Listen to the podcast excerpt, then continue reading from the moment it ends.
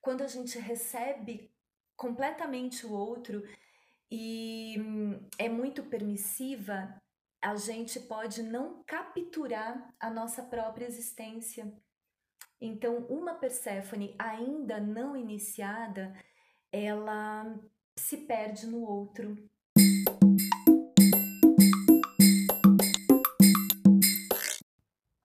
Oi, gente!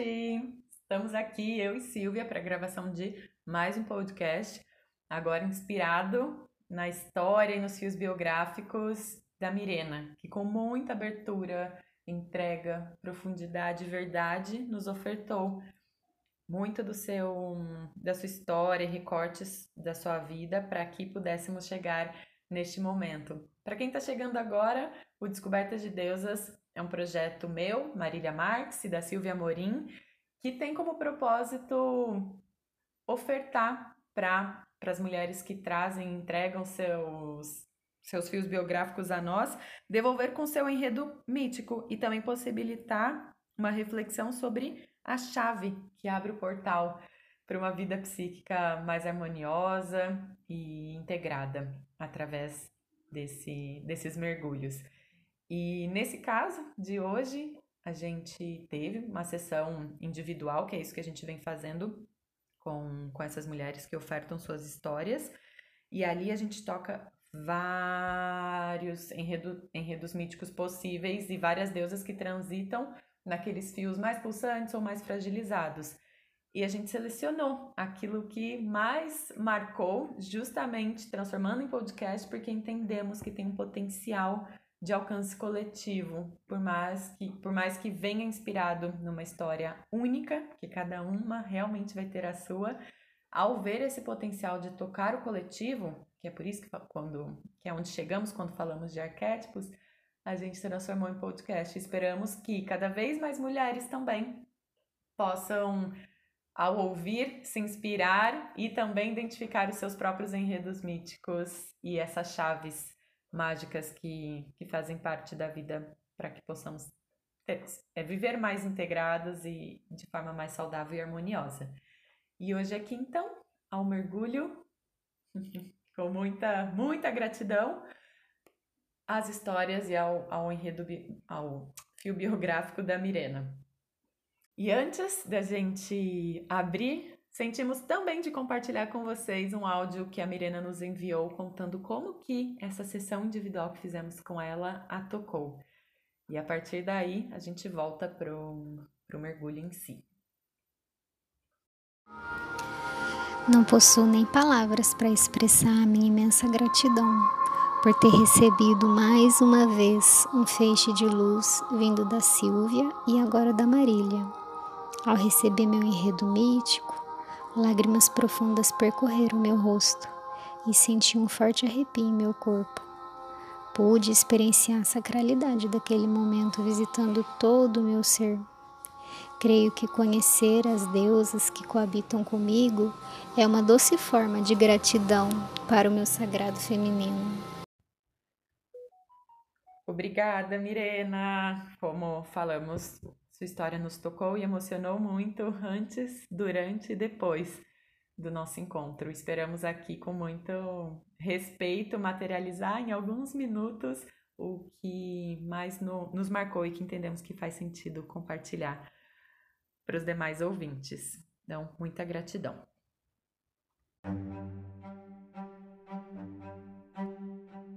Havia um vazio sem fim os pés estavam frios caminhando sobre a água que escorria pelo túnel.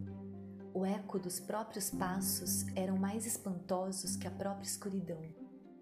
Não havia mais como voltar. Um fósforo sem lamparina para manter o fogo era a simbolização dos poucos segundos que teria para enxergar um pouco à frente. Por saber que não teria tempo contado ao fazer luz, precisava saber a hora certa de riscá-lo e acendê-lo. Seguia caminhando em passos lentos e não tão firmes, mas só parava quando algum som, que não o ofegar de sua respiração, se fazia presente. Conferia de passo em passo se o fósforo seguia pronto para ser aceso e, se assim fosse, dava um respiro e era possível um pouco mais. Frequência tanta essa de recordar sobre o que tinha disponível consigo mesma que ora pôs-se a caminhar sem mais precisar conferir se o palito seguia em mãos. Com toda a desconfiança, medo e eco que lhe cabia, seguiu a caminhar, porque aquele palito a fazia lembrar que tinha luz disponível, mesmo que por um piscar do ponteiro do relógio. Atenta a isso, ao que tinha disponível, atravessou o túnel úmido. Desceu 29 lances de escadaria submundo adentro. Saltou perigos ilusórios e reais, angústias, enfermidades, feridas vivas, o silêncio e a própria solidão. Caminhou e atravessou. Do outro lado havia um facho de luz para cada dor exposta barcas de retorno à direita, sementes de romã à esquerda. Sua própria sombra se aproximou, entregou-lhe um espelho de corpo inteiro e a reverenciou. Nada era claro na razão, mas isso não importava mais, pois no coração e no reflexo do espelho havia a gravura. Tenho em mim disponível a luz que preciso.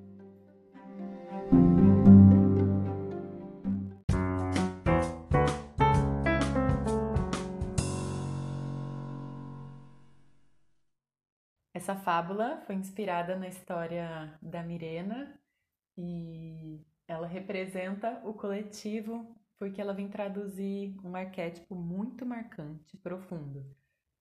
E antes de eu perguntar para a Silvia quem é que chega, né?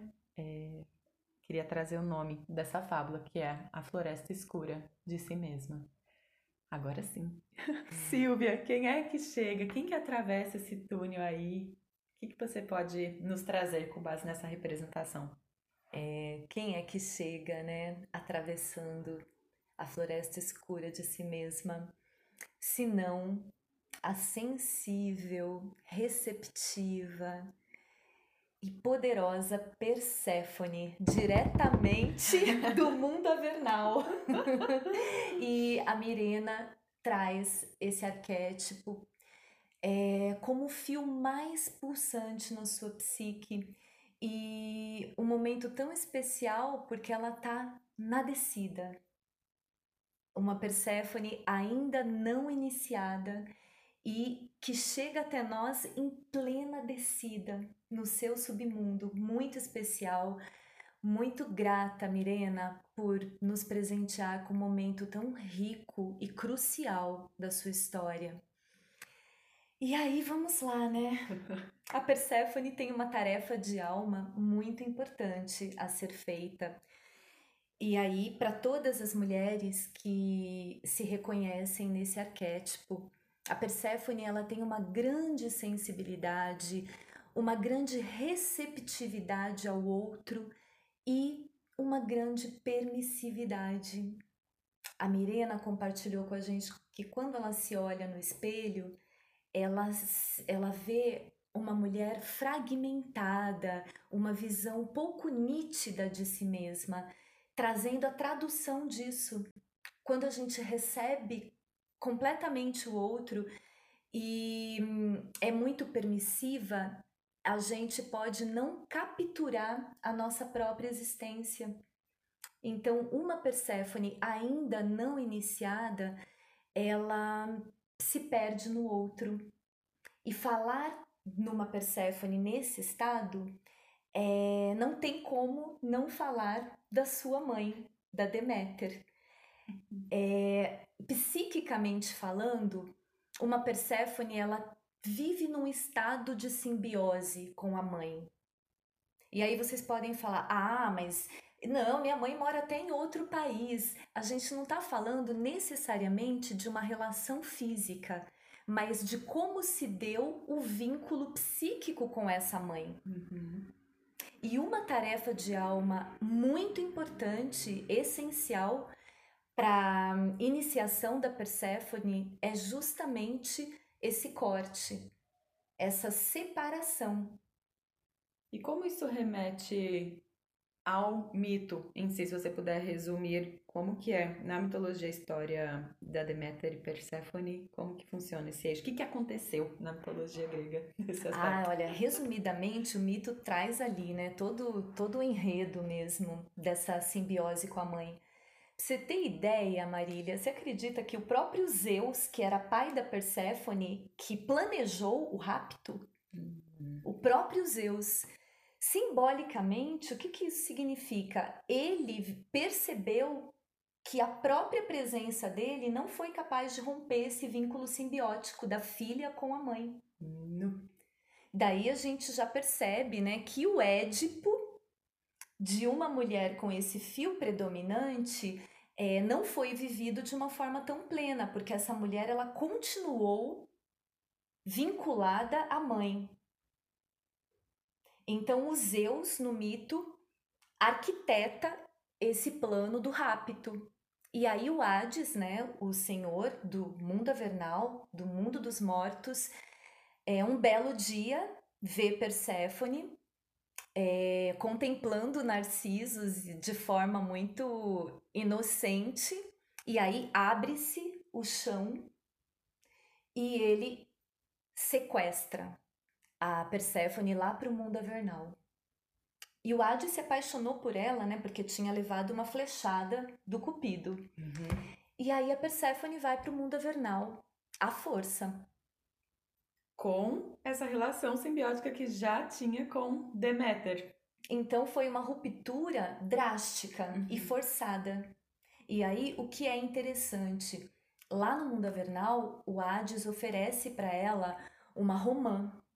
E diz o mito que comeu qualquer grão lá no mundo avernal, você fica por lá mesmo. Por isso que quando ela come a romã que o Hades oferece, ela se enlaça com ele. Ela cria um laço.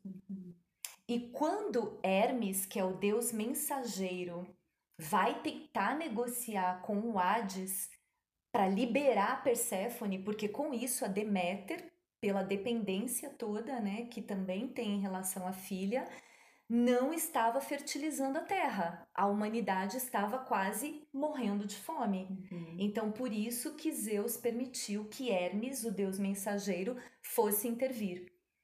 E aí o Hades falou: ah, ah, negativo. Ela não vai, porque ela comeu a romã, então ela me pertence.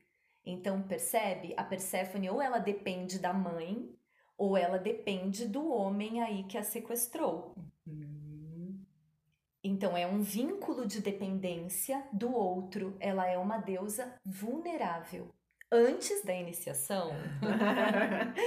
aí que tá. Aí que tá. E aí o que acontece? Chegaram num acordo e ele falou: tá bom, ela vai ficar dois terços do ano com a mãe e um terço comigo. Uhum. Então no inverno é o período que a Perséfone tá lá no reino dos mortos com o marido, né, com o Hades.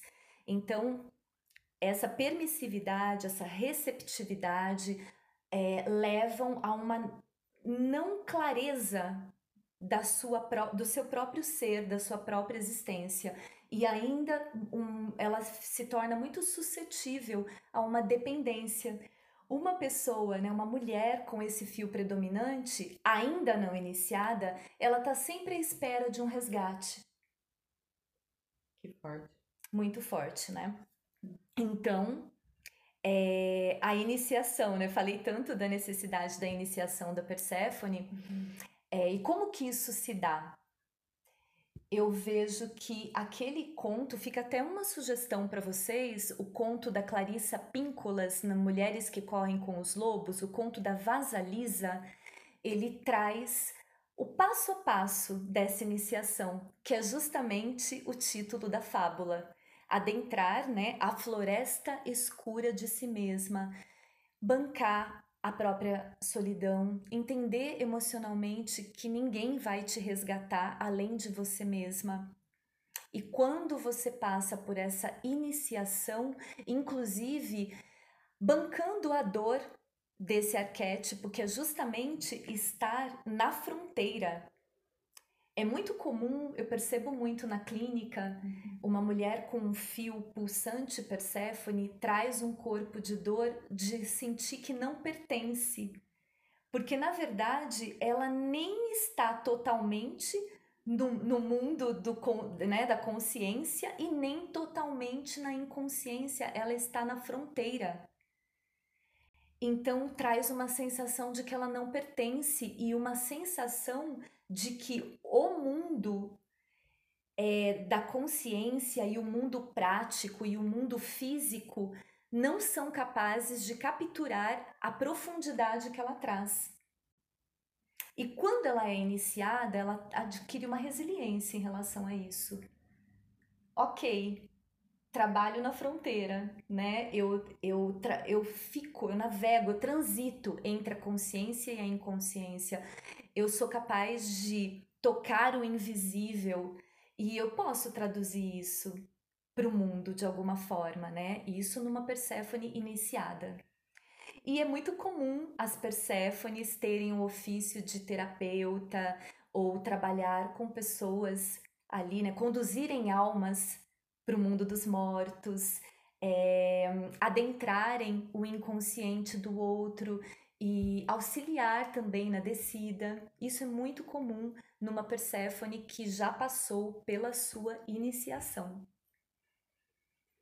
Se apropria dessa condição e se torna rainha do submundo. rainha do submundo não está mais dependendo, banca a sua sensibilidade, a sua solidão e se torna capaz de resgatar a si própria do emaranhado que for, né? Que todos nós estamos sujeitos aí na nossa própria floresta.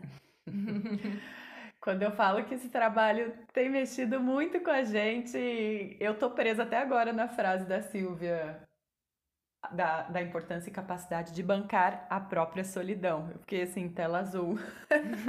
Desde que eu ouvi isso, meu Deus. Bom, bora lá.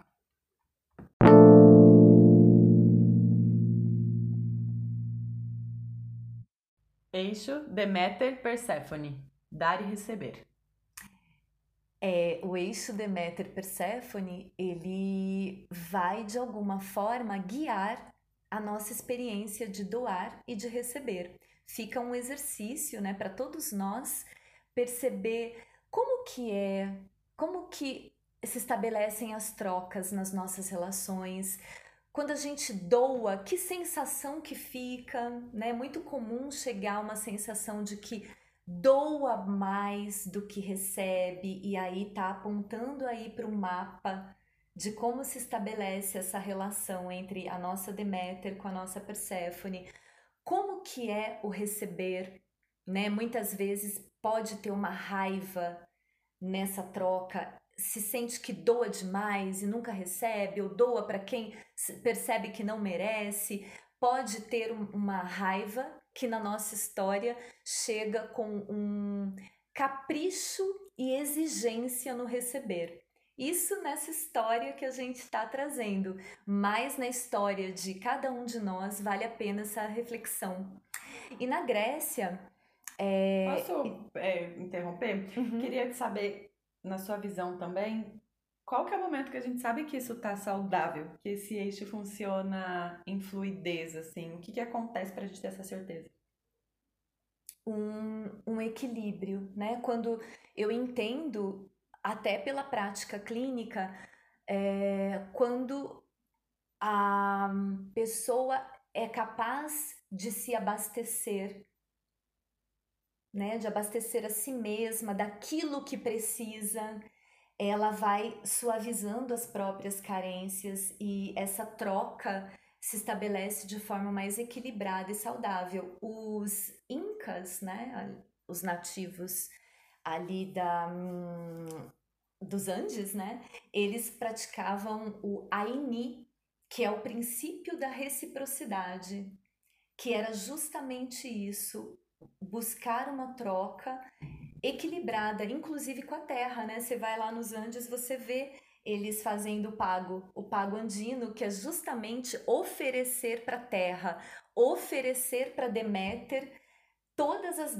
dádivas que eles recebem. Então, esses povos mais primitivos, ligados com os ciclos da natureza, já trazem, já traziam a necessidade de trabalhar esse eixo Deméter Perséfone no dar e receber, que era trabalhado também nos mistérios de Eleusis, né? Uhum. Super antigo, mas a gente não tem muita coisa documentada. É, os ensinamentos eram feitos oralmente, mas nos mistérios de Eleusis as pessoas eram iniciadas no ciclo morte-vida. Então traziam ali, né, a Perséfone como a semente, a semente que que debaixo da terra que está ali, né, à espera de uma condição para germinar e para fecundar e daí trazer o potencial do vir a ser que é capaz de ser um multiplicador e abastecer a todos, né? Então, o mistério de Eleusis trazia esse, digamos, Aini dos incas, esse essa necessidade de um de um equilíbrio entre o dar e o receber e essa necessidade, né, de vivenciar os ciclos da vida, deixar morrer. Né? No caso da iniciação da Perséfone, ela precisa deixar morrer a mãe suficientemente tão boa que sempre a resgata das situações. Ela precisa deixar morrer isso aí e, e realmente sozinha para a floresta e conhecer a sua própria intuição, conhecer a sua dor e ir além disso. Uhum. Uau! Sem palavras.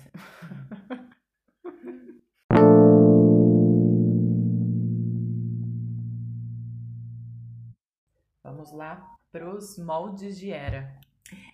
Pois é, mais uma vez. Olha quem chega, chega. a deusa Era causando também aqui né, na história da Mirena e sendo um fio coadjuvante que ancora a Perséfone.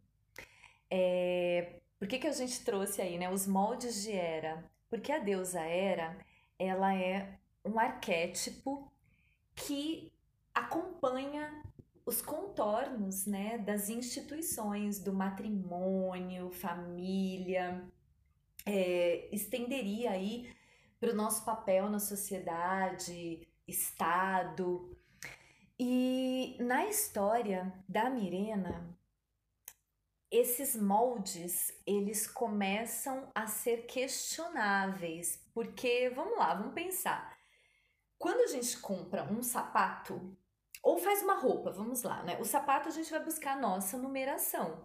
E uma roupa, a gente vai buscar uma roupa que nos caiba, do nosso tamanho. Ou melhor ainda, a gente pode confeccionar a nossa própria roupa, né? Que aí ela passa a ser extremamente confortável. Nos cai como uma luva porque foi feita sob medida.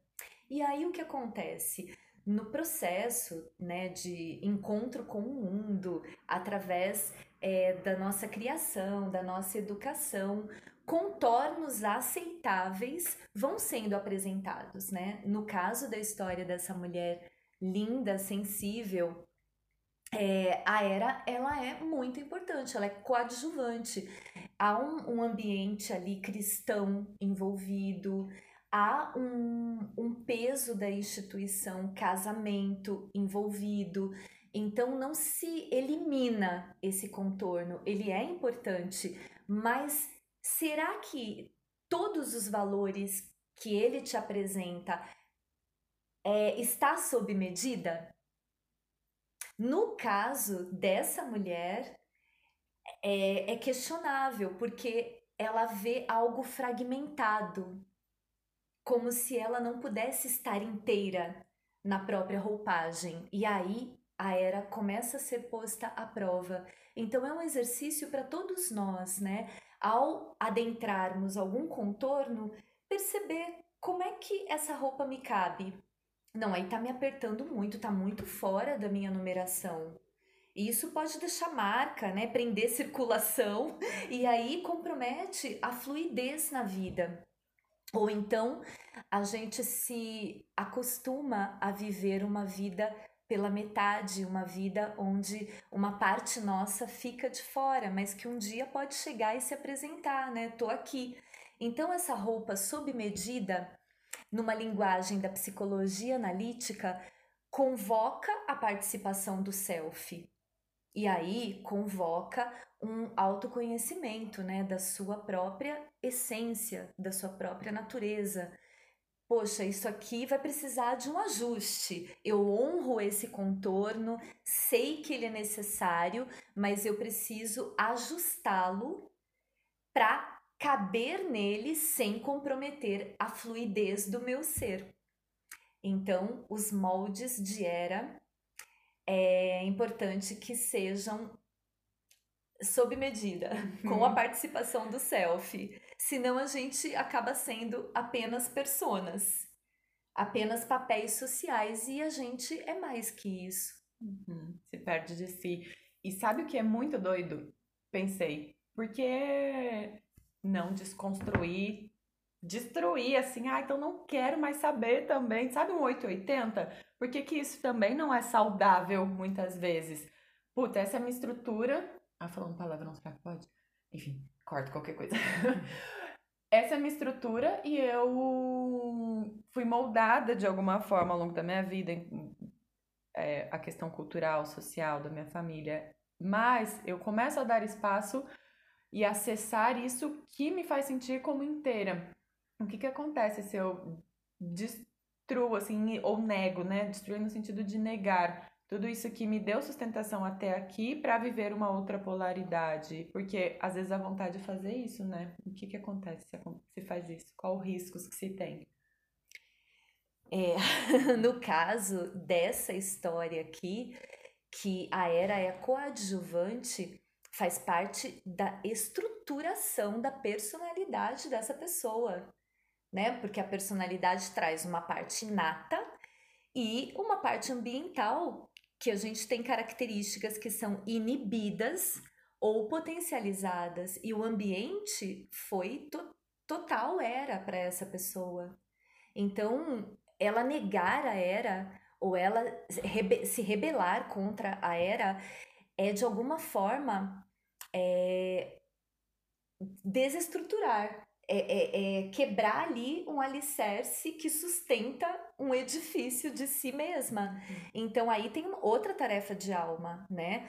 Uma aliança, uma aliança entre essa era tão importante nessa história, porque nessa história, ao mesmo tempo que a era é, aperta e pede para que uma parte dela se, fique de fora, é também na era que ela sente apoio. Uhum. Então tem essa tarefa de alma de uma aliança, construir uma aliança entre as suas polaridades. Bem fácil, é um bem trabalho. tranquilo. Tranquilíssimo. Acordei, então, conversando com as polaridades, tudo certo. Tudo isso nos leva também ao propósito, um dos propósitos do Descoberta de Deuses, que é Tá, mas posto tudo isso, qual ou quais as chaves que abrem um portal para uma vida psíquica mais integrada nestes fios biográficos? E aí, com isso, a gente entra nessa história com a chave que abre o portal.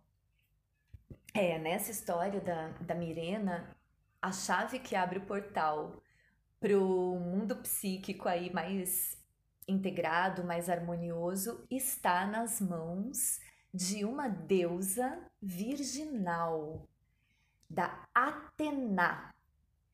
E olha só que interessante, na história dessa mulher, ela tem duas deusas vulneráveis tecendo os fios da sua história, a Perséfone e a Hera. E isso traz uma armadilha muito grande, porque duas deusas vulneráveis é, pode fazer com que a nossa deusa aqui, que compartilhou os seus fios biográficos, se perca de si mesma e isso não é muito difícil acontecer. Então, na história dela, chega a Atena através da, do, dos, dos estudos, através do investimento na carreira e ela também compartilhou com a gente que esse é um lugar de poder para ela é um lugar onde ela percebe o foco nos seus interesses. E essa deusa está chegando na psique da Mirena é, através da escolha ali pela faculdade, ela teve que travar batalhas, inclusive com os moldes da era, para fazer a faculdade e ainda tem um medo de não conseguir concluir. Sim. Mas é, é aí entra no coletivo mesmo a importância de uma deusa virginal e o que, que são essas deusas virginais ah, que falam, falam muito mais do que ligações sexuais, né? O virginal aqui entra como algo intocável, né? Para uma Atena, as metas que ela tem, os propósitos dela são intocáveis pelo outro. Ela mantém o foco naquele objetivo. Uhum. Então, isso vai ajudar até a Perséfone nessa história a não se perder, a sustentar a sua existência diante do outro. E aí ela tá lá. A Atena tá lá com um comboio de chaves, balançando as chaves, e é só pegar. E é nesse momento que mítico, né, que, que se encontra. Atena com comboio de chaves, Perséfone descendo, né, atravessando a floresta escura de si mesma, hum. com o palito apagado, mas se reconhecendo cheia de luz, era ali no pedestal a rainha, porém já com receio de estar sendo posta à prova. E é esse um cenário nessa psique, né? Que, riquíssima. riquíssima, que se apresentou, que nos contemplou e que provavelmente vai conversar com a biografia de muitas mulheres, né, Marília? Uhum, inclusive com retratos das nossas próprias. Tá bonito demais. E no encerramento, nós ilustramos com uma música muito sabiamente, como todas que eu amo muito, do Gilberto Gil, que é a música Drão, e fala que tem que morrer para germinar, plantar em algum lugar, ressuscitar no chão nossa semeadura dura caminhada pela estrada escura. Ah, as Perséfones com, com amor. amor! Vamos lá adentrar a floresta escura de si mesma. Tão necessária essa travessia. Partiu, se der medo, vai com medo mesmo. Preencher a vida. Thank you.